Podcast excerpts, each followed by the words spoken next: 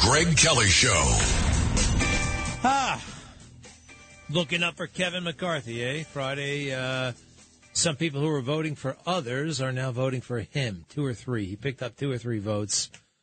Ay, ay, ay. uh, no big deal. Still, did you see my show last night? I told you, man. Everything is uh, being blown way out of proportion. Uh, yeah, everyone's. Uh, I talked to somebody today. Oh, this is they're blowing their opportunity. They they are not. They've lost all authority at this point. I really don't think that's the case. Look, they weren't going to get that much done anyway. I was. The wind left my sails on the Republicans uh, in November. All right, when we did so miserably in the midterms. So I, I just, um, you know, kind of, uh, kind of whatever. You know, the fake news, what do they say? This is still chaos. No, it's not. It looks very, very orderly. Does it really? You turn on the T V right now. There's a woman there taking attendance is what it looks like. Does it sound like cut twenty-five at all? I don't know. Does it count, sound like this? Happening now, breaking news. We're following chaos at the U S. Capitol. It is the story tonight, the chaos in the Capitol. Our adversaries around the world are watching this chaos and instability. At this hour, chaos in the Capitol and nothing but questions about really what is going to happen next. It's chaos. Uh, it's dysfunction. Uh, quite honestly, it's a clown show. A clown show. Uh, chaos, dysfunction. Sounds, you got to give these people something to talk about. Most of them don't have anything to say. You know what I mean? So they need to hype things. They need to fill these dumb shows, you know, and they, they don't have anything to say. So you get guests to say stuff for them. And most guests, most people have agendas and they want to create conflict and they want to score points and they want power. They want money. Now, let me hear about the let me hear the chaos, please. One more time. This is the chaos they're talking about. Cut twenty-six. Nadler. Jeffries. Jeffries. Napolitano, Jeffries, Neal, Jeffries, mm. Magooz, Jeffries, Nels, McCarthy. All right, you see, it's not chaos. That's not chaos. That's that's gym class. That doesn't that sound like gym class a little bit? Uh, what else? Uh, it's a monta- This is uh, chaotic. And it's, uh, oh, it really takes Trump. This means Trump is finished, right? Cut twenty-seven. It turns out having Trump is no longer enough. Trump is not enough. This is something that Trump has brought about. You know, this is something that makes Trump look very, very bad. They've now turned on Donald Trump, their leader. MAGA has turned on Trump, which is extraordinary. Remember, Donald Trump created these people, mm. but now they're like the they're like the robots in Terminator, becoming self-aware and then taking over. Uh, Trump is not breaking a sweat for Kevin McCarthy. He would know how to get Kevin McCarthy across the finish line if he really wanted them uh, as speaker, if it really mattered all that much. Again, I admire Trump for uh, even getting involved at all. Most ex-presidents, what do they do? They go off to some uh, some compound somewhere, Kenny Bunkport, and ride motorboats for the rest of their life. And they they lead, especially one-term presidents.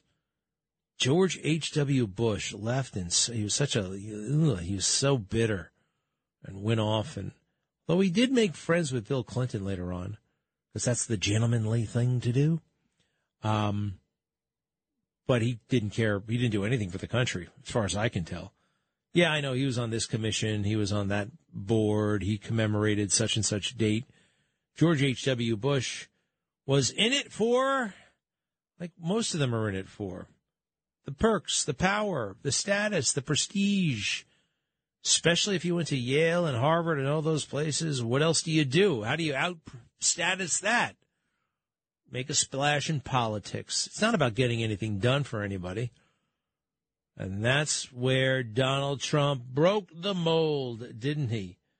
All right, so as this thing goes on, and it's going on right now, this is like, what is this, the, the twelfth go-round or something like that? I mean, I'm sorry, but a speaker is supposed to be good at counting votes. I, I, that's one of the things they're supposed to do ahead of time, ahead of the vote. You don't bring things to the floor until you know how it's going to go. It's not happening this way. So is all of this really what do they like to say now? Bad for the country. Cut twenty-eight.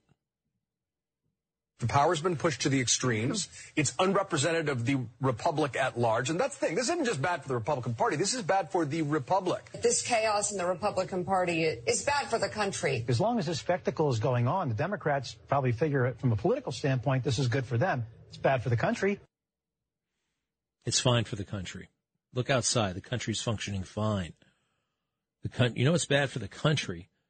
Um, no border. That's really bad for the country. And the Democrats have been totally uh, immune to that pressure, right? Hey, I just thought of something. I'm looking at January sixth footage, right? Two years ago today, January sixth. The worst thing that ever happened, right? It's, um, gosh, what a crime. The exploitation of that day, the incompetence of that day. And I think the uh, the setup, the scam of that day. You saw the footage. Do you watch? Oh, by the way, I should point out that uh, Byron Donalds called me last night. He couldn't come on the show because they were still negotiating, and they were. They were all behind the – they were all still talking it out. But, um, all right, maybe we'll get him on tonight or later. So you saw the cops being let letting people in. You saw Ashley Babbitt being shot. Uh, you saw F B I Director Chris Wray squirm, shake, get all nervous when he was pressed. Were there F B I agents in that mob? And he wouldn't say yes or no. Remember that? This was some sort of weird deep state setup. Absolutely. Something was going on. Oh, by the way, Antifa was there. Uh, for a while, it was like illegal to say Antifa might have had a role. It, they were there. I actually went back. I've watched all the testimony now. I watched that, read the whole stupid January sixth report. Antifa was there. And if you look in the fine print, even the government admits that. Antifa was p- present. And I think Antifa was facilitating, maybe with their friends in the F B I. Who knows? We don't know yet. Now, if you want to really envy the Democrats and the discipline they have, two hundred twelve Democrats voting uh, for the same guy, all two hundred twelve voting for Hakeem Jeffries, that's great. Democrat, uh, Republicans are a little bit all over the place right now. Think of the pressure Republicans have been under over the past seven years, right? Every moment of every day, the media is out to destroy them. Democrats, of course, are out to destroy them.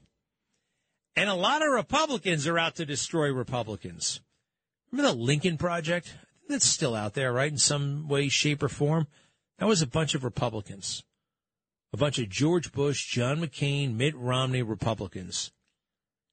And they raised millions upon millions of dollars. And they hit the airwaves, and they played all kinds of dirty tricks. Imagine this. You know who Glenn Youngkin is, the new governor of uh, Virginia? Seems like a nice guy. He's obviously no white supremacist. You know what a group of Republicans did? They paid a group of guys to go there and pose as Youngkin supporters who are white supremacists. The Republicans did that.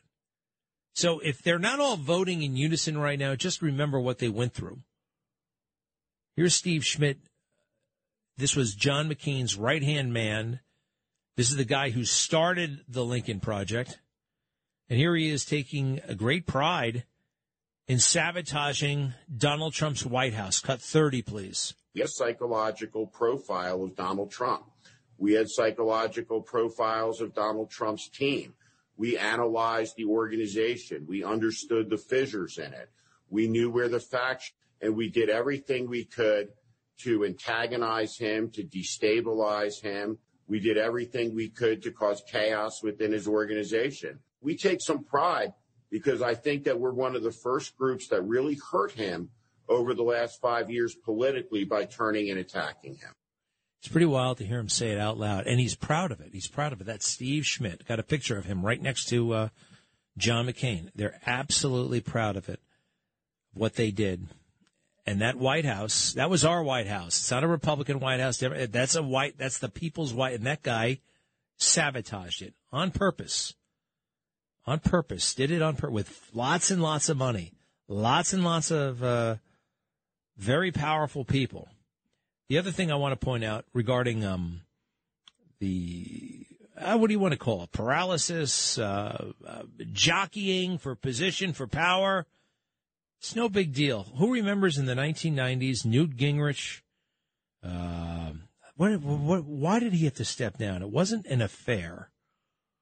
It was something in his personal life. I really like Newt Gingrich. I think he's fantastic. But he had to resign, and then they picked some other guy, and he had to resign for the same thing. And then they, they gave it to Denny Hastert. Listen to this. Three speakers in a row, basically, cut thirty-one. Marianne and I are, I think, very happy with the decision. We think it was best for the House Republican Party. We're looking into all the details and all the legalities of, of what it would uh, mean Uh, to resign and under what circumstances they could have uh, a special election. I was prepared to lead our narrow majority as Speaker, and I believe I had it in me to do a fine job. I will not stand for Speaker of the House on January sixth. You will well and faithfully discharge the duties of the office upon which you are about to enter, so help you God. I do. That was Denny Hastert becoming the Speaker. There were like three guys in about th- four days who were the Speaker. Uh, what's his name had to resign? Newt Gingrich. Then they picked another guy. He couldn't even get the job. And then it was Denny Hastert. Oh, by the way, Denny Hastert was arrested and sent to federal prison uh, about mm, twenty years later. Did you know that? You didn't know that? So get this. Um, it's a pretty sordid story. Denny Hastert was a wrestling coach and a gym teacher before he went into state politics in Illinois. And, um, you know, he's like a, basically your neighbor who goes into politics, does well, then becomes a congressman. You heard they got rid of three, two guys in a row. They needed somebody. Denny Hastert was sitting there. Okay, it's your turn. Well, Denny Hastert for a long time was paying off a couple of kids to keep their mouths shut because he felt them up and molested them when they were kids. He was the teacher, they were the students, and he felt them up and molested, touched them, did all kinds of, committed crimes. And he had to, uh, ultimately, was he, I don't know if he, he was convicted of something, and he went to jail. And it was really shocking, because uh, Denny Hastert is like about as, you know, ordinary a looking guy as you've ever seen. You've seen a million of these guys, you know what I mean? He's kind of a, you know, he's, he's a sixty-something-year-old man who looks sixty-something. And had those big glasses on, and uh, anyway, then they throw him in jail, and he's wearing the orange jumpsuit. No, uh, he just looked weird. Obviously, jail does that to you, I'm sure, but he's out of jail now. He's watching T V, I guess, somewhere in Illinois. Sad story, really sad. For all involved, I remember once Denny Hastert was on a call-in show, C-SPAN, and one of the people that he was paying off calls in the show. calls into the show and starts hassling him. Um, it's one thing I don't have to worry about with the callers, okay? There's a lot to, there's a lot you can hang over my head, except that. I'll be right back. Greg Kelly on seventy-seven W A B C. The Greg Kelly Show. What would a John Bolton America look like if you were Commander-in-Chief? I would get in to win the nomination, and I would do it uh, primarily on the basis that we need a much stronger foreign policy. I think Trump's support within the party itself uh, is in terminal decline. What would you say to your critics who will obviously watch this interview and they will say, okay, listen, John, you simply don't have the experience? Well, I wouldn't run as a vanity candidate. Uh, if, if I didn't think I could run seriously, then, then I wouldn't get in the race. Well, since that interview, we got in the race. John Bolton, former national security advisor to um, President Trump, and oh, by the way, George W. Bush. Uh, wait a second. He is running, or is he not running? Okay, he's still, okay, he's, play, he's play, playing with us. He's playing with us. Uh, I would get in. Okay. John Bolton is the weird-looking guy with that stupid mustache who um, talked up everybody into invading Iraq. Yep. All right. He has absolutely no business running for president, being president. I mean, you can run for president. I mean, you don't have to. Anybody can run for president. Just ask Al Sharpton, Jesse Jackson, um, Dennis Kucinich, Eric Swalwell, William Weld. It's fun to run for president. hey, I wasn't going to bring it up because nobody loves Rudy Giuliani more than me, but we're covering it as a station, and I guess Rudy was on with Sid this morning. All right, so is Rudy being – this is this is a frivolous lawsuit from some woman who used to work for him, who I think I spotted once or twice, and she definitely seemed um, – well, I don't want to get sued here, but she definitely seemed – well, let me put it to you this way. I would have fired her too, okay? Uh, do we have those uh, comments where Ru- Rudy's talking to Sid and says it's not – This is fake. This is a fake lawsuit, frivolous lawsuit. Rudy Giuliani, of course, you have my complete and total support. Anything I can do. You think of what this guy has been through for this country. And, yes, for this country. He will be vindicated. He will be completely vindicated. Not only in this, this, this doesn't even need vindication. Everybody knows it's stupid. But he'll be vindicated on the election in twenty twenty. I do believe. You know, I guess they're doing some sort of nasty story on him on C N N, a little documentary, and, um, you know, trying to make him look like a, a madman and all that. You got to remember this about Rudy. He had the weight of the world on his shoulders in in twenty eighteen, twenty nineteen, and twenty twenty. He was doing things by himself that the entire media universe should have been engaged in. Should have been researching. You realize, look at A B C News, N B C News, C B S News. How many investigative reporters do they send to Ukraine? Zero. Actually, I once saw one from A B C for about ten minutes. He was there. But they didn't do any real lifting, heavy lifting, when it came to investigating the Bidens. So that was on, that was on Giuliani. Most political reporters, by the way, never leave their house. They literally never leave their house. And most of them live in Brooklyn. They're just a bunch of sassy, snarky, uh, little jerks on online, very online people. And they just sit there and, and tweet and type and tweet and snark and post. And it's all meaningless. They're not doing anything in the real world. Giuliani is a real world kind of guy and an investigator and a lawyer. Went over to Ukraine, and yeah, he found some dirt on the Bidens. This is still okay. You're allowed to do that in America. People think, oh, you, how could you investigate the Biden? How could you look for dirt? Well, it's, a, it's politics, all right? He found a whole lot of them, a whole lot of dirt. They tried to, and they try to kill him over it, and they're still trying to kill him. They won't. He's a hero. Rudy, this too shall pass. All right, I'll be right back.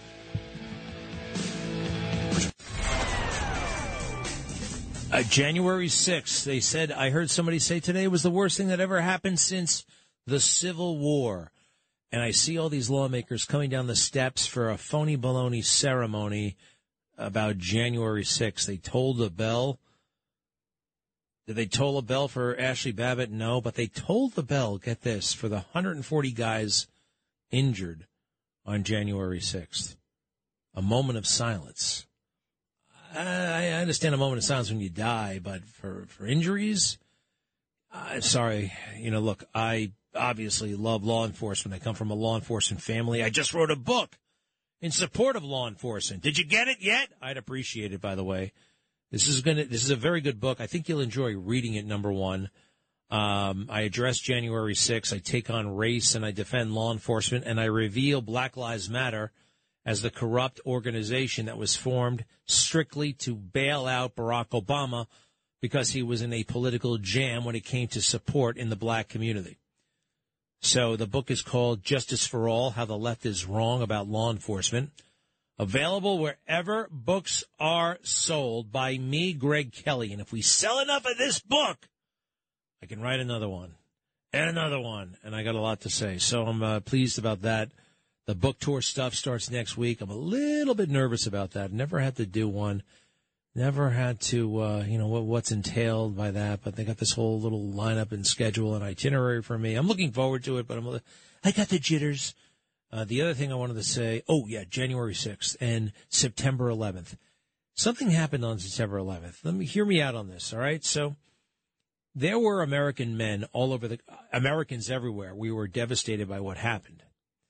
But I think it was actually uniquely difficult if you're a man and you were, say, in Arizona on that day or North Dakota or just somewhere outside of New York. Just so happens I was in New York. By four o'clock that afternoon, I was at church in Cortlandt Street, right there, the World Trade Center. I'm the guy, actually, who started calling that site Ground Zero, Ground Zero. Um, but if you weren't there, I think you might had feelings of, like, you wanted to do something, but you couldn't. You know, all that action was happening somewhere, and you wanted to do something, and you couldn't really do much of anything, and I understand that. So what did some of those guys do? Some of the guys with political power who were frustrated, they wanted to do something. I mean, we in New York, we were doing something every single day. You know, we responded by just, like, our lives were automatically impacted. These guys, not as much, and they wanted to do something. So they invaded the wrong country, Iraq, and a lot of the tough guy machismo, you know, we're going to we're going to get the terrorists there. I want to get the terrorists there. Unfortunately, George W. Bush gave him a great big fat head start. Thank you very much. Couldn't find Afghanistan fast enough on a map. Oh, yeah, I know. We had to set up uh, search and rescue operations. Get lost. We could have had B two bombers, B fifty-two bombers, pummeling Afghanistan terror camps within six hours of September eleventh. You know how long we waited? Six weeks. Why do we wait six weeks? Huh? Why? Anyway, so I see these members of Congress coming down, and you know what? I, I, it clicked. You know why they hype? One of the reasons why they hype January sixth so much. Number one, use it as a weapon against Trump, try to shame MAGA, but they want to feel like heroes. They want to feel like they've been through something, like they're veterans of a war or some nonsense like that. They're not. But that's that's how they're that's how they're carrying themselves. Uh, does that make sense? Let's go to uh, the, the, the, the, the, the Eric in uh, Eric in Manhattan. Greg, Greg, it's, it's always good to talk to you. Um, now I'm I'm still a registered Democrat, you know, in name only, but I, I, I love President Trump. You know, I'll take a bullet for him. You know, I mean, it's you, me, and my mother are his biggest fans, I think. But um, uh, that said, the Democrats could use some of what the Republicans have, because they're a bunch of lemmings. Like this, that's how we got this vote blue, no matter who stuff. Can, oh, can you hear me? Yeah. Hello? Yeah. Okay. My phone. Um, and that's how we got Biden. So, I mean, maybe some happy medium there, you know? Um, it's just, uh, what do you think? More discipline I mean, among the Republicans. Is that what you want? I mean, well, no, no, no. I mean, some, well, then Democrats could be sane and, like, not, you know, just be like lemmings. But no, I mean, I'm sure there had to be a couple of them that, you know, did it for right reasons, to sit on a, a you know, I don't know, some kind of oversight there. But no, yeah, I mean, like I said, I, I support Trump and, and, and everything, you know? So, all right, Eric, um, I appreciate it. Re- what? There has to be. There's got to be a good reason why he supports McCarthy. So I, you know, he doesn't really anyway. support McCarthy. He's no. not. He's not breaking a sweat I, for McCarthy. I, I he's not. He, he's not. I mean, he put out a couple of true social statements. He's not. Don't forget, McCarthy is the guy who said that Trump should resign on January eleventh with nine days left in office. Okay, I mean, nine days left. He said he should resign. This is uh, this is a nervous guy. I, I don't I don't see the appeal. I really don't. Uh, but I I would prefer a speaker now. And if he's the guy who can get it done, oh, look, I don't care. They're going to get it done one way or the other. I, I just I, I can't. I want to delegate certain things. I'm looking at Matt Gaetz right now. Is he getting a little carried away with himself? Probably. Hey, thanks, Eric. Christine in Dutchess County. Christine. Hi. Hi. I'm happy to be on with you. So I am admittedly, um, I was admittedly a uninformed, kind of lazy Democrat until I voted for Trump in two thousand sixteen. Then I started to research and educate myself, and I am now a Republican, registered Republican, and I voted for Trump twice. I'm just I'm getting fed up now. I'm getting I'm upset by what's going on with this McCarthy thing, because I think we should exercise our right to debate and vote the way we want and bring up issues. And I'm hearing these Republicans in positions of power, like, vilifying these twenty holdouts in Congress, like like the Dems did to Trump. Like, I'm just I, I'm confused, and it's just annoying to me, and I don't know. Yeah, I don't know what's going on. It's getting on my nerves as well. But let me ask you something. Do you think you might be a little bit too close to it? I mean, there you are researching stuff, which is great. I mean, you're you're really you've rolled up your sleeves. You're into this stuff. Um, are you possibly watching it? Am I watching it a bit too closely? You know, I mean, we got to let these guys do their thing a little every from time to time. Are we watching it too closely? I don't watch anything, actually. I just I listen to this station all day because I, I drive. So I'm in my car all day visiting patients. So I'm listening, and I'm getting most of my information from, you know, some people I follow on YouTube, um, you know, political analysts.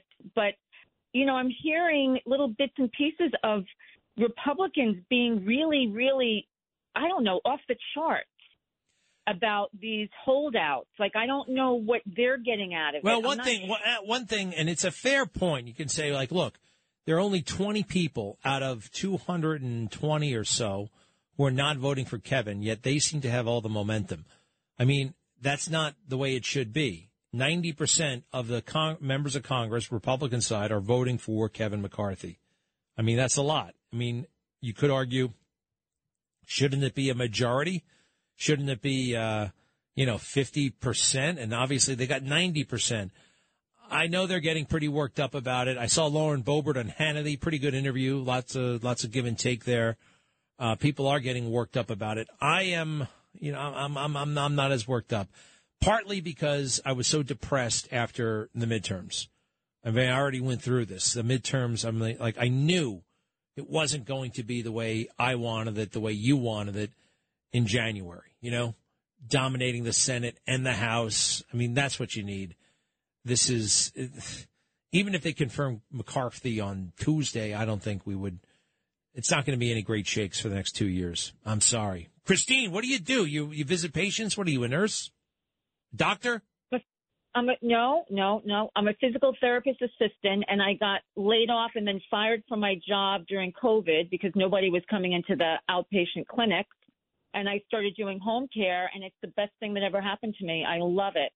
I make my own hours. I get to drive around and listen to talk radio and music all day and go in the homes of some really wonderful people. Isn't that great? So that was the one positive thing for me with COVID. It right. changed my job. That's beautiful. Yeah, something positive from something uh, what seemed negative.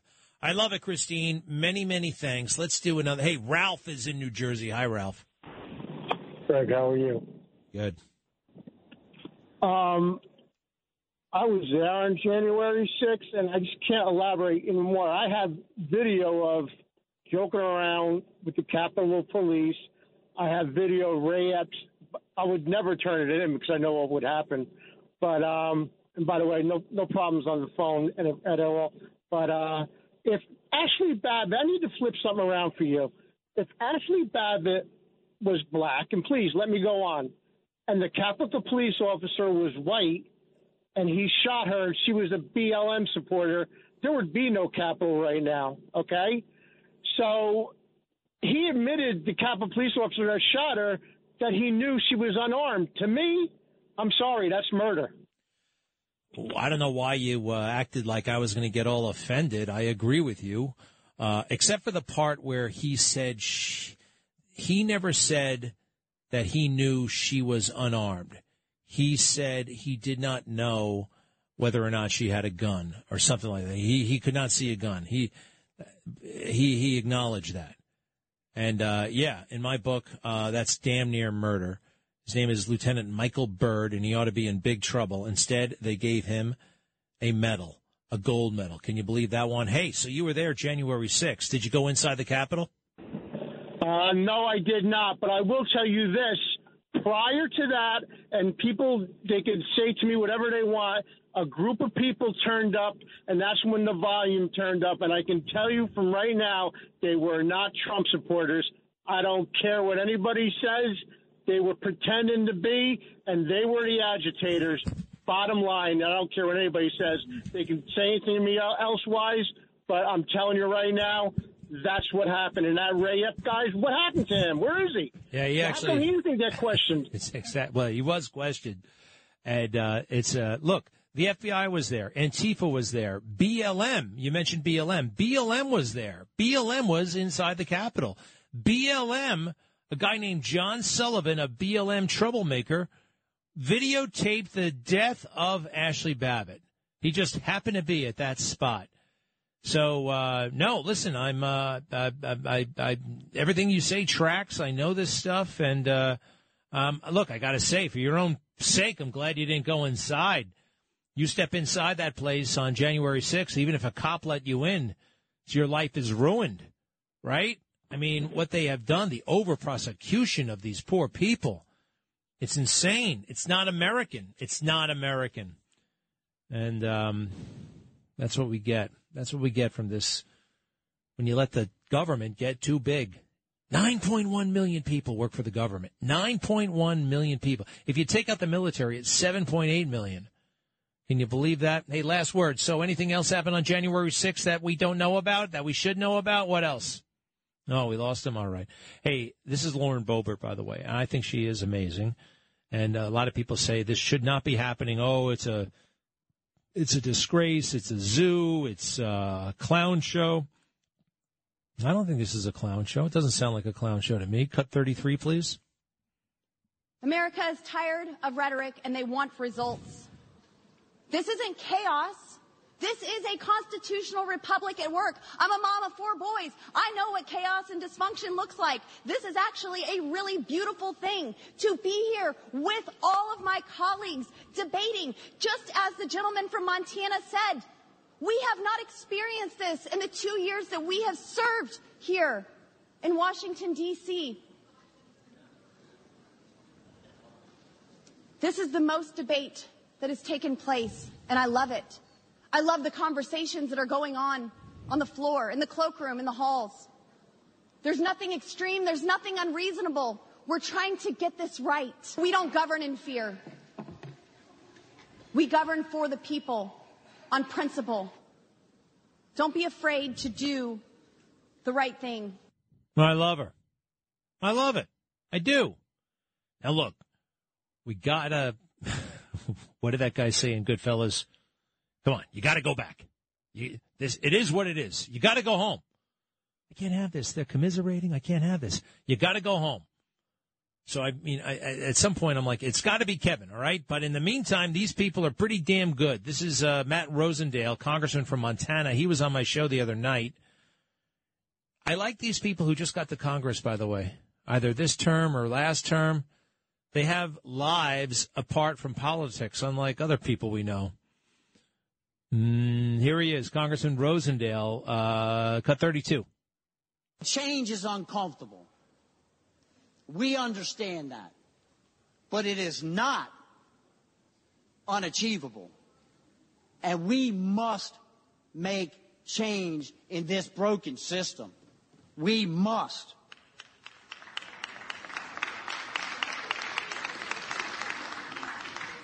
The current leadership that is in place will continue and support the use of earmarks in this body. And that is the golden trail to corruption. The golden trail to corruption. It is a way to buy votes and spread money around this body from places outside of this city. That leads to bad legislation and bad decisions. Not wrong at all. Earmarks, those four thousand page bills. Kevin McCarthy just flipped six votes. He's got a few more to go, but this is uh, maybe it's turning around for him. All right, be right back. Greg Kelly on seventy-seven W A B C. traffic jams, tailgating, pileups. Ugh, the joys of driving. How could it get worse? The federal government wants to have a say in what you drive. That's right. The Biden administration's E P A is pushing mandates that would ban two out of every three vehicles on the road today. Don't let Washington become your backseat driver. Protect the freedom of driving your way. Visit energy citizens dot org. Paid for by the American Petroleum Institute. You're listening to The Greg Kelly Show.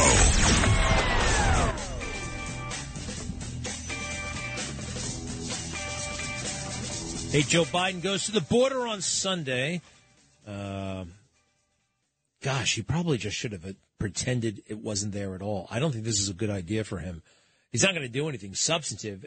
What he's been mentioning this week is, how do we facilitate more more people coming to America? We don't need that kind of facilitation right now. We need the wall. We need more border agents. We don't need more uh, hearings uh, to let folks inside. I'm sorry. I don't think so. It's out of control. fourteen House G O P uh, members flip back to McCarthy. So you heard about the twenty. Now we're down to about, what is it?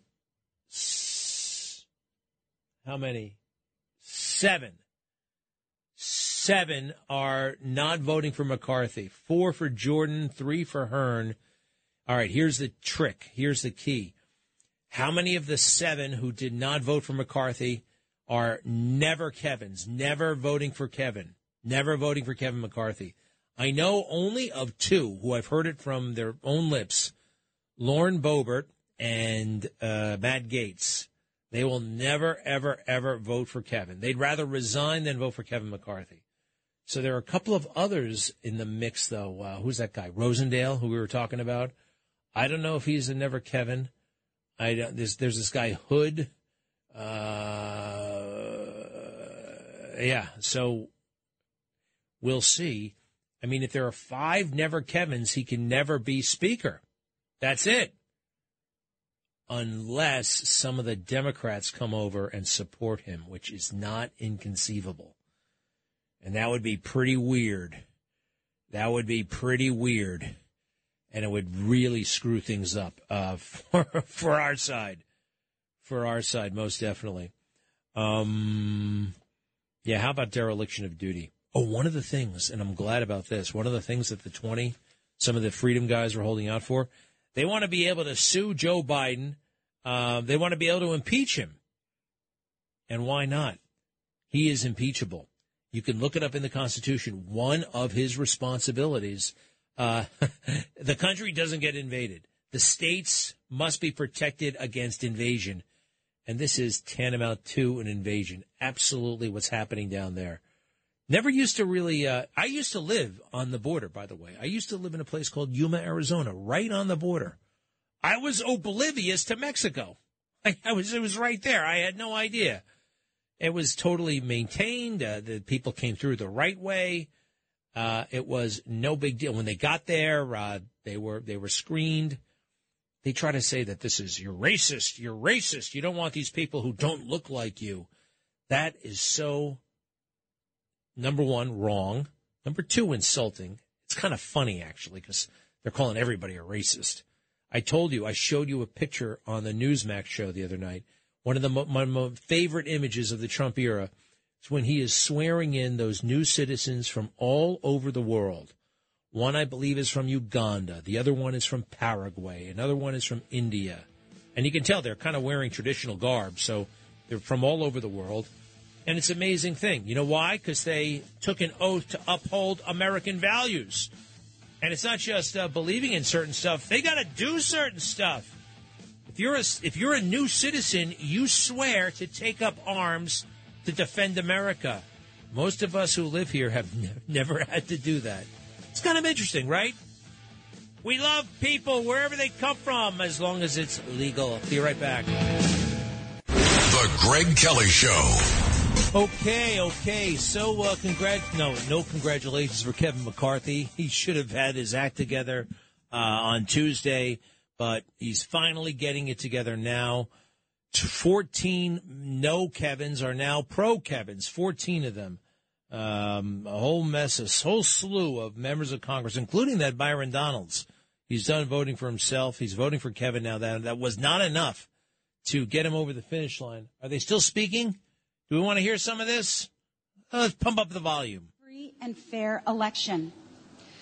I shudder to think what a Republican majority's inability to govern would have meant on that day. Oh. And what it could mean in the future for those of us who believe in defending our democracy abroad oh. and now more than ever here at home.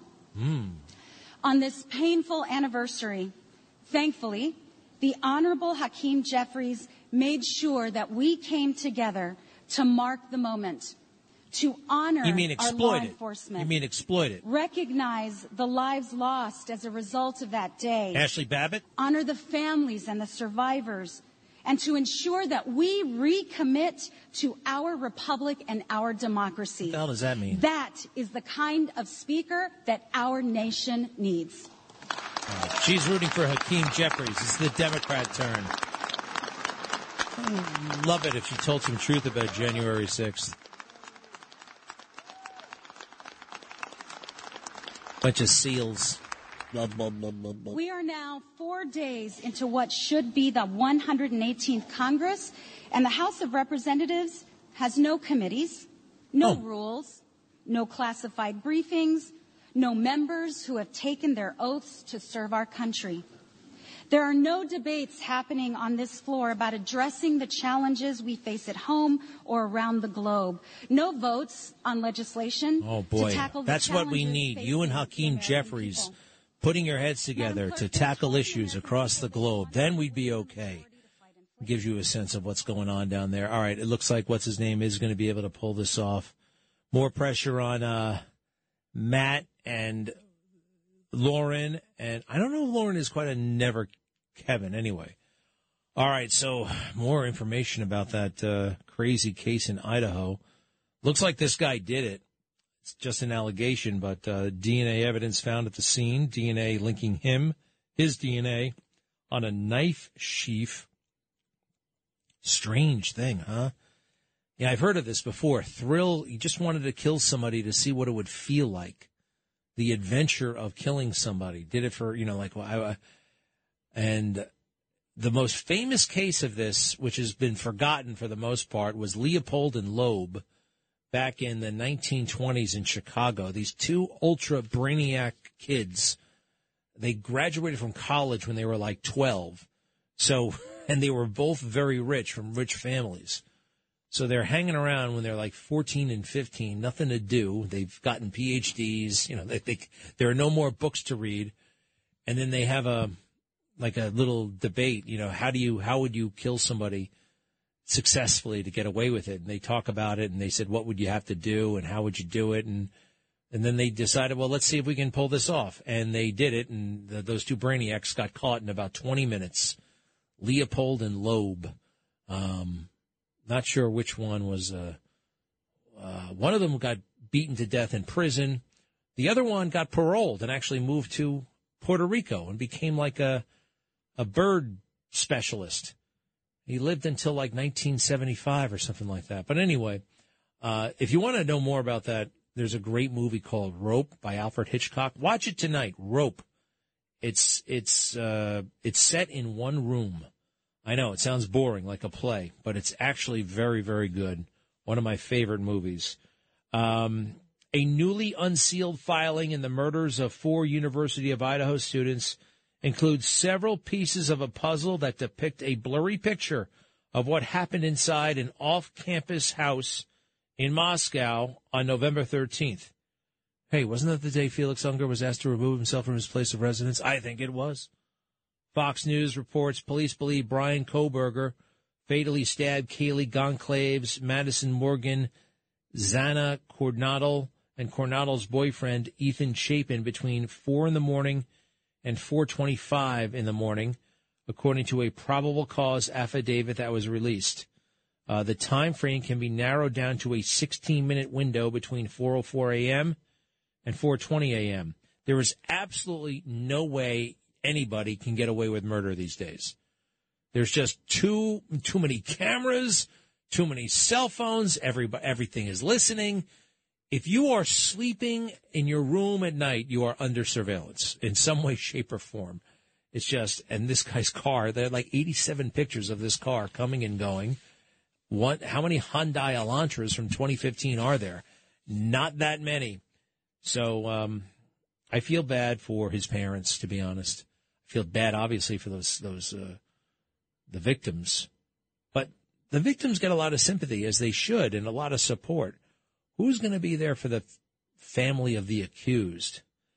That's a real weird situation. And what if he actually did do it, which he probably did? How do they feel then, huh? Like, oh, my God, what did we do wrong? Where did we go wrong? Uh, if only we had, you know, done something else. It's uh, it's very it's very depressing, actually. And uh, young man has ruined not only his, his life, but those four young people. Hey, I'm looking at a picture of him, though, and here's here's a little clue as to what's going on. He's in his orange jumper, sitting down with his court-appointed lawyer, who's a blonde woman. And old Brian Kohlberger is all smiles. I think he's really enjoying meeting his court-appointed lawyer, a woman. And something tells me uh, this guy never got to sit next to too many women in his life. That was one of the problems. And, um, yeah, he's he's he's kind of delighted to be there. And I and I also see when he's walking around in that, he thinks he's starring in a movie, you know, like he's Hannibal Lecter. And they're treating him like he's Hannibal Lecter in a way. Um, let's see. Uh, Max, Manhattan, welcome back. Um, yeah, uh, thank you for taking my call. Um, I think that um, when we were talking about January sixth, we should not forget about Ray Epps, who confessed in uh, on page sixty and sixty-one of the minutes that he was leading the attack. He said orchestrated. The word was orchestrated, yeah. Okay, orchestrated. And uh, now he has a, a lawyer, by the way, it happens to be, who, who worked for the F B I for nine years. So uh, maybe there's a little connection there. Yeah, man, this is a... This is a dirty, dirty case, and the F B I is dirty. Those guys yes. are dirty, especially Chris Wray, the guy at the top. He basically, I mean, you can tell, they had F B I agents in the crowd. F B I agents. They could have stopped it, you know? Or they could have called ahead to the Capitol and say, hey, uh, I think you need more guys out right away. Hey, I think you need the National Guard. I'm going to do a lot more on this tonight, and actually... Um, there's some stuff that is is kind of, it's so involved. I'm going to put out a mega Twitter thread tomorrow, actually all weekend long. I urge you to look at it, at Greg Kelly U S A. It's the last big Twitter thing I'll do um, before my book promotion, my book promotion campaign. Uh, Justice for All, How the Left is Wrong About Law Enforcement, a book you can buy wherever books are sold, including on audio. But you're right there about Ray Epps. It was orchestrated. Not led, but that's just as, uh, you know, that's just as incriminating, in my opinion. What else do you know about January sixth? Well, I'd like to add something else, um, if I may, um, off on a, on a tangent maybe. And um, there's a father by the name of Jeff Unger or Younger who's trying to stop his kid from being um, uh, chemically castrated by his ex-wife. And the wife fled to L A. Yeah, in California. Like- I, I know about this case. What about it? Um, I just think we have to start speaking about it and getting his name out there to get him some protection. Uh, uh, uh, yeah, sure. I'm all for it. I don't, I mean, what's his name? His name is Jeff Younger or Unger. I forget. I well, can't we got to get, get that straightened out first. We got to get his name out there. We got to get his name. We got to figure out his name. Let me, uh, let me put something together on that. Max, I appreciate it very much. Yeah, that's, uh, you know, fathers, when it comes to custody battles, almost have no rights. Goes all the way back to Kramer versus Kramer. Ever see that movie? That's a great movie. It really is. Beautiful movie. Dustin Hoffman. Hey, whatever the hell happened to Dustin Hoffman? You don't see him anymore. A lot of these guys. Whatever happened to uh, Timothy Robbins? You know that actor? Whatever. Is Shawshank Redemption? Where is he? Where do these guys go? What do they do all day? I wonder. Tony in Clifton, New Jersey. Welcome back. Hi, Greg. So my thoughts today, as always, every day, are on the border. And I think this is for me personally, if I were mayor of the, the international city of New York, I would be doing what I could do to reach out to the mayors in El Paso, which is Mayor Oscar, and the mayor in Yuma, which you mentioned, Mayor Douglas. I think our mayor of New York City should be standing in tandem with them to show his support as he's been feeling the repercussions. You know what? I, I I have to disagree with you, Tony. I uh, we don't need any more um, symbolic gestures from uh, uh, Mayor, Mayor Adams. Okay, I mean, yeah, I I, I, I just, that would that would intrigue him. You know, uh, getting on a plane, wearing a suit, photo op, that would intrigue him. Joining hands, speaking out, but that's not substantive. You know, I mean, there are other people, more capable people. Hell, we need our federal government to do it. He can't do a damn thing about it. He's, he doesn't know what he's doing. I'd rather not hear from him until something, I start seeing results. I'm I'm sick of hearing this guy talk. I really am. And when he talks, of course, what do we hear, right? What comes out of his mouth? Silly stuff. Where is that thing? Yeah, listen to this. Cut forty-three. Cut forty-three. And I'm going to say this again. I'm the pilot. I'm the pilot. Everyone else is a passenger. So those people who are praying for the plane to crash, you're on the plane. You're on the plane. You should be, we should all be praying. Eric, land this thing. So you want this guy to Let's go down to, uh, you want him to go to meet El Paso and uh, Yuma? You want him embarrassing us down there? You think anything's going to come of it? Forget this guy. He's a zero. Nothing, nothing will come from him. Nothing. He is an idiot. I, it, I'm going to stop. You know, I just it, there's nothing, nothing he, not only nothing can he, he has no concept. Zero. Did you hear that idiocy right there, Tony? So forget him. I mean, let's focus on the border, but forget this guy. No?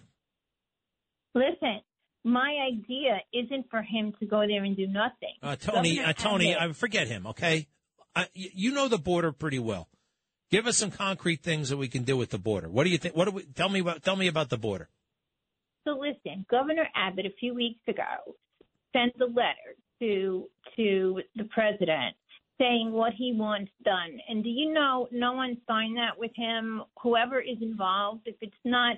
If it's not the mayor of New York. You know what? So I'm sorry. You know what? Here, here's why I'm glad I'm not in politics. You know, you ever hear about these guys? They brag about mailing letters. I sent a letter.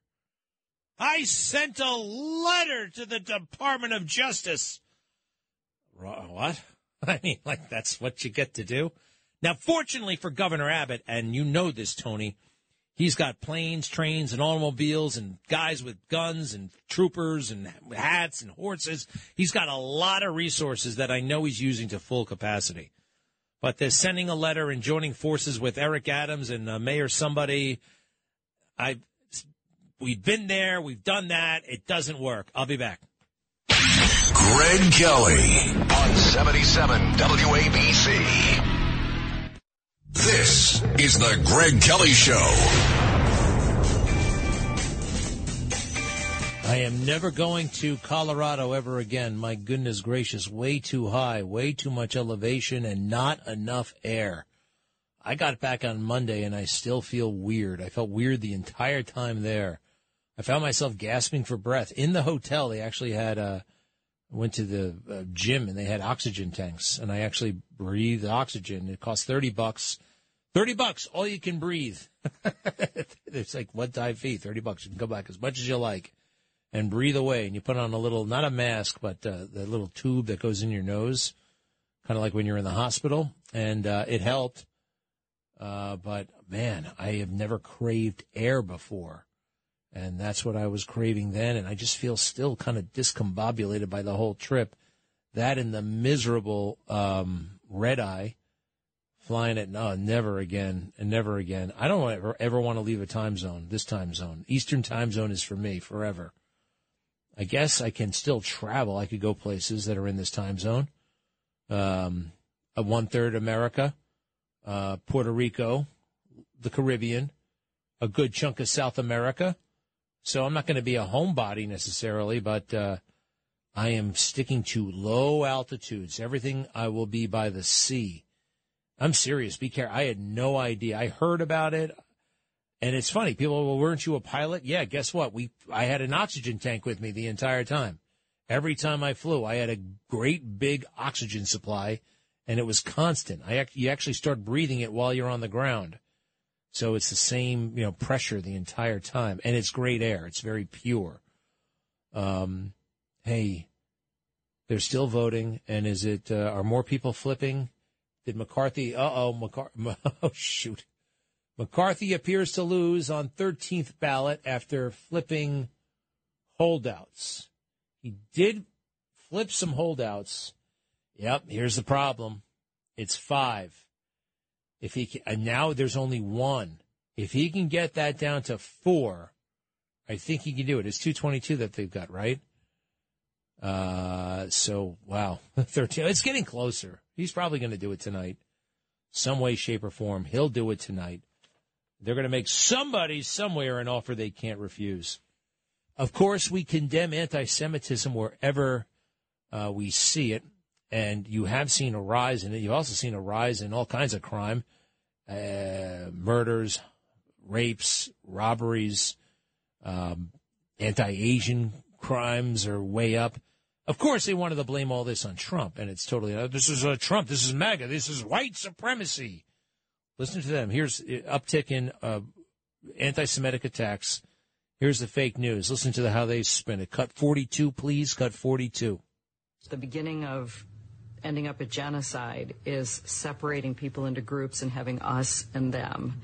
And, you know, that is what the white supremacists in this country are trying to do. Recognizing that the root uh, fuel of anti-Semitism is the same as anti-blackness. And it's that when those two forces combine, you get white supremacy.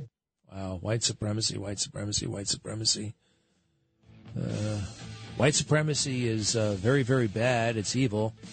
It's also very, very rare. There are three guys into white supremacy in all of America, and they're in jail, okay? Don't worry about it. The Jewish News Service just came out with a report about anti-Semitic hate crimes. Guess what percentage were waged by people with white skin? Guess. Guess. The answer? I'm supposed to tell you after the break, but I'll tell you now. three percent. Greg Kelly on seventy-seven W A B C.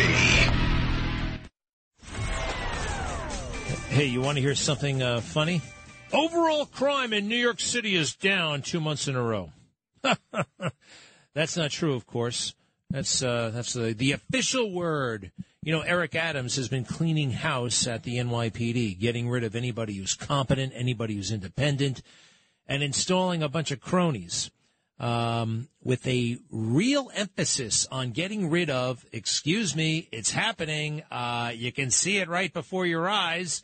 He seems to be uncomfortable with white people, all right? Yeah, especially white people. Yeah, there's, there's, there's some friction there. There is some friction. Hey, he told us he was going to get to the N Y P D and kick all the crackers out. Remember that? He doesn't like crackers. It's amazing. And then the gullible, complicit, stupid media led by New York One News. Oh, yeah, uh-huh, uh-huh, uh-huh. The government said something. Let's put it on T V. The government said something. The government sent us a piece of paper. Let's read it. The government, the government. That's how most of the media work these days. It's um, it's pretty wild. Oh, you have you heard of the Twitter files? Am I the only one following this thing? It's uh, should be much bigger. Elon Musk, of course, took over Twitter. You may not tweet. You may not think it's important. And in a way, no, it is important because Twitter, in a very odd way, kind of runs the world. It's strange, but it's true. Now, during the uh, the election, now we know the F B I was pressuring Twitter, and Twitter was cooperating in stifling pro-Trump content and anti-Biden content. And the F B I was routinely giving a heads up to uh, Twitter, like, we don't like this content. And they'd say, okay, fine, we'll suspend this, we'll suspend that. What else do you want us to do, F B I? Every now and then they'd push back. But the Federal Bureau of Investigation, who should be um, Let's see. Um, maybe keeping an eye on that terrorist in Massachusetts who came to stab cops the other day. His mother warned the F B I that they had a terrorist on their hands in form of her son, and they took the name and number and put him on a watch list and then proceeded to not watch the list. And then he got on a federal, federally run, owned, operated train, Amtrak, and took it to New York City and stabbed a couple of cops in the name of Allah. So they're not doing much of that, but they are, what are they doing? They're hassling January sixers, and they're looking for people who say stuff they don't agree with about the vaccine. And anybody who dared talk about the laptop in twenty twenty, the Hunter Biden laptop, it's pretty wild. This is not a free country. In so many ways, it's not a free country.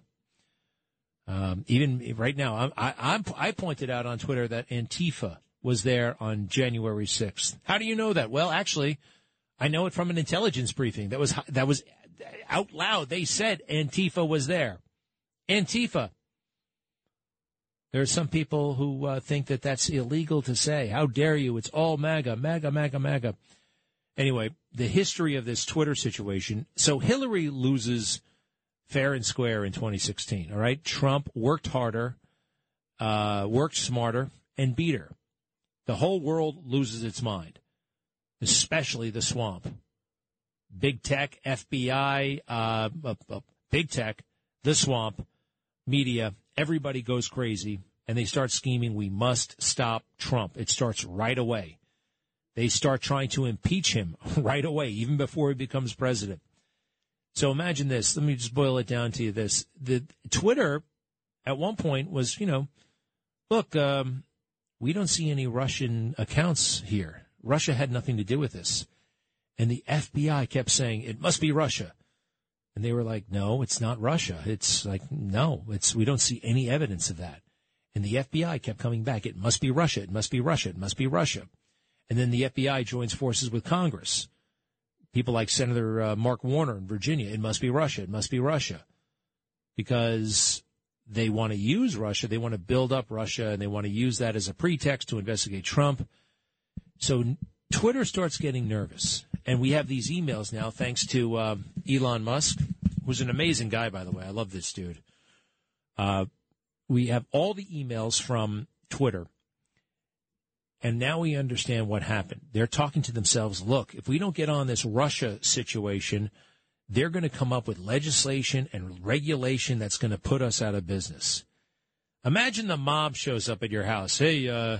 you got termites in this house. You better hire our inspection firm and termite exterminator firm. I have no termites. Oh, yeah? You want your taxes audited? Oh, yeah? What kind of business are you in? We can make it. It's kind of like that. And then the F- they finally, Twitter understands, okay, writing's on the wall. We got to get on board with this. Otherwise, they're going to screw with our business. And, uh, you know, we could be out of a job. We could be, uh, life could be very tough. So we, but we better go along with it. And they do. And then Twitter and F B I, they established this relationship, and I believe the big part of it was because they knew, the F B I knew that the Hunter Biden laptop was coming, that it was going to be published some way, somehow. They knew that Rudy Giuliani had the laptop. Why? Because Giuliani was under surveillance. They fraudulently and corruptly put him under surveillance. Can you believe that? Oh, and I wanted to say this about America's mayor, Rudy. You know, the guy had the weight of the world on his shoulders in, in twenty seventeen, twenty eighteen, twenty nineteen. Everybody else should have been doing this work. It fell to him. He's going to get the Presidential Medal of Freedom. Although then again, you know what? Sometimes I think, I don't know. I don't know. The government is so corrupt. It is so thoroughly corrupt. And but we have a beautiful, beautiful Constitution. But the people who are running this uh, show, what they did to Donald Trump, what they did to an outsider. Uh, Steve in Queens, hello. Hi, this is Steve. How are you? Um, I want to ask you a few questions. Um, were you actually um, like an airplane uh, who landed on the aircraft, or just a regular Navy? I don't know if they have regular Navy flyers. Um, I mean, what? What? Why are you asking me? No, because because Adam, I, the reason I watched Top Gun it was you advertise it and I watch it. It's a long time. That's why I was wondering. All right. It sounded a little like you're, you're doing a background check on me. I was uh, all right. So here's the deal. Yes, I was a naval aviator as a Marine pilot, and I flew the A V eight B Harrier jet, which did land on aircraft carriers. Before I flew that, I flew the A four Skyhawk. Uh, we landed that on the aircraft carrier, and I flew the T two Buckeye and the T thirty-four in flight school, but I specialized in flying Harriers, which is a jet that could take off and land like a helicopter, and it landed vertically uh, on ships. And so I've done that quite a bit. If you remember Top Gun with Tom Cruise, the first one, um, remember the plane that Tom Skerritt was flying, um, the bogies the, that they were flying, the aggressor squadron? That was the A four. I flew that plane, not the Tomcat. Anyway, Steve, keep going. Thank you for asking. Not a, all right. Now, the next thing is about, because I have a, the mail-in ballots, which are the regular uh, elections. The mail-in ballots, if it's an absentee ballot and it is scrutinized, I have no problem with it. But if they, the reg, because now they say, um, you know, every station, even the, you know, the conservative ones, let's not get into, you know, the the others uh, advertising other ones. But they say that the Republicans have to learn the tricks what the uh, the Democrats doing, and they have to go along with the mail-in ballots. They have to harvest ballots. They have to do this, blah blah blah blah blah. But the mail-in is really the thing was like that. Uh, um, not the whoever the secretary was, the Interior, uh, who turned against Trump later on when he said that. Uh, The mail-in ballots is a is a invitation to disaster. Then he changed his mind later on, and and uh, they they uh, they they quiet down. So the mail-in is terrible. The the absentee. All right, hold on. The, the opinion, thing, the, the, the, the, here's the thing with the mail-ins. Some states have great systems where you proactively seek out a ballot from the Board of Elections. They send you a ballot because you initiated it. And you mail that one in. They've got their act together. That's uh, the case in Florida. That takes years to set up, by the way. Then there are other states where they just mail out ballots to everybody. That's the crazy stuff. That's the stuff Jimmy Carter warned us about. So I know what you mean. When Trump went back and forth, he really wasn't technically going back and forth. Like, mail-in is fine if you're in a state where the system works. It's not fine if you're in some crazy state and they send everybody in the state, like Nevada. Everybody gets a ballot. And Jimmy Carter and James Baker, Secretary of State, warned that this is way open to fraud and abuse. So did uh, Bill Barr. Anyway, uh, yeah, that's how I feel about that. Steve, what neighborhood are you in? What? What? One more thing. Yeah, okay. I am I am from a formerly communist country, Hungary. Doesn't matter. But the Speaker of the House business is extremely terrible. And... Uh, That's not so bad. I am sure. I am sure you are familiar with the English uh, system, with the democratic, uh, uh, uh, what uh, they call it. The Steve? In other words, if the Republicans, right. in other words, the Tories or the Labour, they would decide on some important issues, right. then the rest of them they had to go along. Certain unimportant issues they can vote whatever they want, but they they so-called red line issues they must go take the party line. All right, sounds good to me, Steve. Um, hey, you say it doesn't matter, but I'm curious. Uh, what was life like in Hungary? Now, when I left, I left in the seventies. It wasn't terrible, terrible. Oh, that's good. Good you ask. Because, you know, I, I lied on the immigration form. I said I am a politically, I am Jewish, and they hate the Jews, which is true. No question about it. They hate the, the Jews more than the Germans do. And uh, but it's neither here nor there. But the reason was economic. But also, I signed that I'm not going to be on government assistance. I, I didn't it. walk into this country to hey. the welfare office. Steve, I love it. I love how you came. And uh, what kind of work did you do? Uh, I did a lot of things. Uh, every every all my jobs were terrible. Everybody hated them. Taxi driver, mail collect mail, you know, post office, letter carrier, and then was was the toll toll collector and the.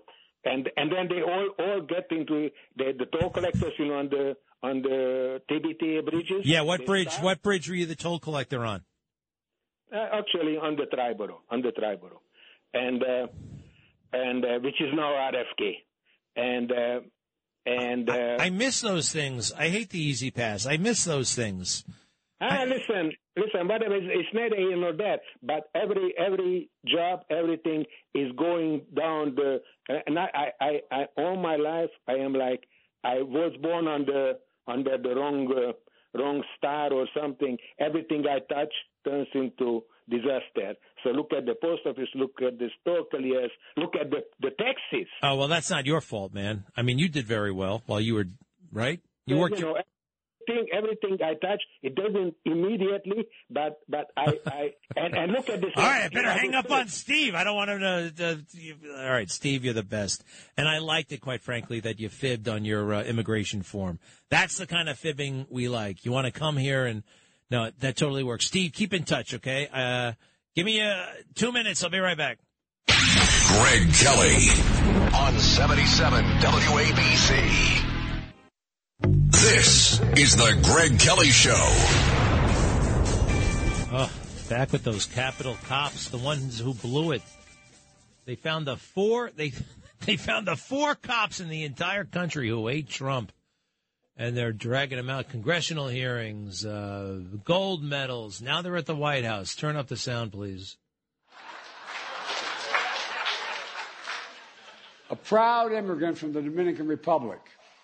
sixteen years in the force. Oh, my gosh. Like my son, an Iraqi war veteran with the United States military. I don't United believe States it. Army. I can't believe it. Oh, wow. Give him a medal. Describe January sixth as something from a medieval battle. Medi- medieval battle. I've Trying never heard of a medieval battle. Tunnel entrance on the lower West Terrace as he got punched, blinded with a laser. I don't believe it. Spears. Hold on. The, the police up, uh, punched a punch. The flag he swore to defend. No. He stood tall. I know he's talking about in the breach. This little guy named Gannell. The deep and abiding love demonstrated for his country. No, he hates the country, actually. Officer Eugene Goodman, an Army veteran who put himself at risk as a rifle squad leader conducting combat. You notice they went from the guy from Dominican Republic to the black guy. He came home. He came home to guard U S Capitol. This is all cynical. These, they're hiding. They're all hiding behind these guys. And they think it's tough to criticize, say, uh, an Iraq war veteran from the Dominican Republic, right? No, it's not actually. You look at the facts. You look at actually what happened. It's un-American. It's it's tyrannical almost. If you think we're going to sit down and not call this sham out for what it was, January sixth, two years later. Now, it's not as big a day as it was going to be, as I thought it would be, because of this, um, all the stuff with McCarthy. Turn it off one more time. Others are gone forever. Oh, yeah, Ashley Babbitt. Say her name. Earlier, if I can hold a minute here. I said earlier, you know, for those who lost someone on that day, Aaron Babbitt? They're proud as the devil that their kin are being honored. What? They're talking about people who committed suicide. You realize that? They're talking about people who committed suicide. Sitting back like it happened that moment. Oh, my God. He's talking about Bo. January sixth, Bo, Iraq, burn pits. This guy is disgusting. He is an absolute disgusting fool. I can't stand. Oh, Barbara always cheers me up. Hi, Barbara. Barbara, are you there? Hi.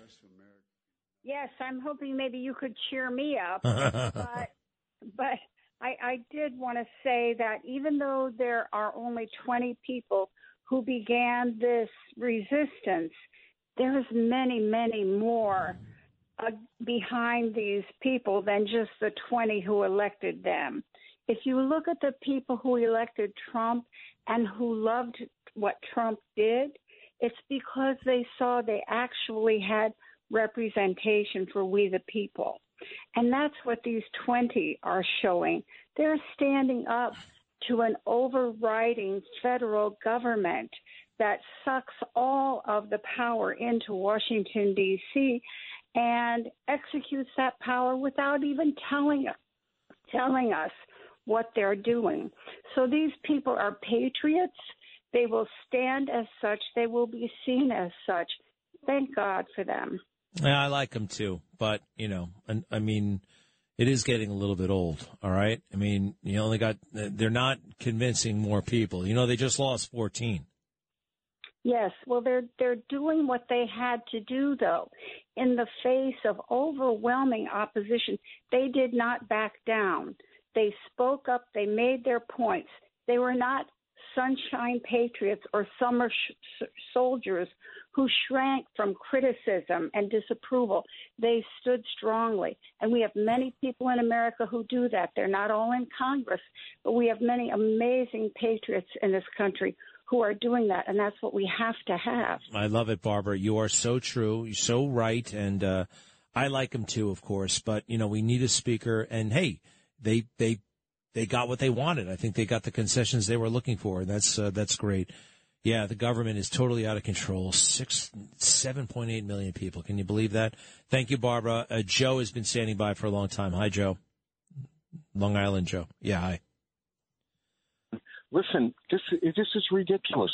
With between the we got so many fires all over the place, immigrants, uh, this, that, Ukraine. Well, wait a second. What? Immigrants, immigrants are fine. It's illegal immigrants we don't like, right? I, I keep going. Illegal, illegal. Keep I going. love I love legal immigrants. Uh, we have liars like Mister Biden. We have uh, liars like uh, like the guy. I, I heard that Eric Adams was. They say he, that he's considering running for president. And oh, yeah. My question is, of what country? What country right. would elect this guy president? No, he's. He, yeah. Don't say? worry. Lots of people run for president. Dennis Kucinich ran for president, right? Al Sharpton ran for president. So don't worry about him becoming president. When are we going to say, listen, we're thirty-one trillion dollars in debt? For a while, until we get straightened out, no more, no more. Uh, you could, you know what? You can mail in. You can mail in your uh, asylum request. Yeah. You don't have to. I like that. I like that. Hey, I'm running out of time. I got to go to Jack real quick in Westchester. Hi, Jack. Jack, Jack, Jack. I, uh, yeah. wanted to disagree about McCarthy because he didn't earn it. Newt Gingrich. I never said he earned it. No. Well, he's saying that he, he's wait, waited around and it's his time. Newt Gingrich came up with Contract for America. That's what won the Republicans back in the nineties. Newt Gingrich said they have to come up with a program like that this time, and McCarthy came up with some stupid thing that nobody even can name. I know. And he blew it. We were going to win sixty-five seats. He was in charge of getting them elected, and he failed. I can't stand him either, and he doesn't have the intellectual furniture uh, to be at this level. But I don't know. I'm getting uh, kind of sick of it overall. Bobby in New York, hi. Bobby, Bobby, yeah. Hey, are you here? Yeah. Okay. So the January sixth. Very quickly, because I got to go. Okay. Are you hearing me? January sixth, there was a national package on the local news and the up in the upper right. upper. Yeah, right I know what you're corner, saying. Yeah. It, it said John Williams, courtesy of John Williams. He's the Antifa. No, no, no. John Sullivan. John Sullivan. My book is available wherever books are sold. Many thanks. Greg Kelly on seventy-seven W A B C.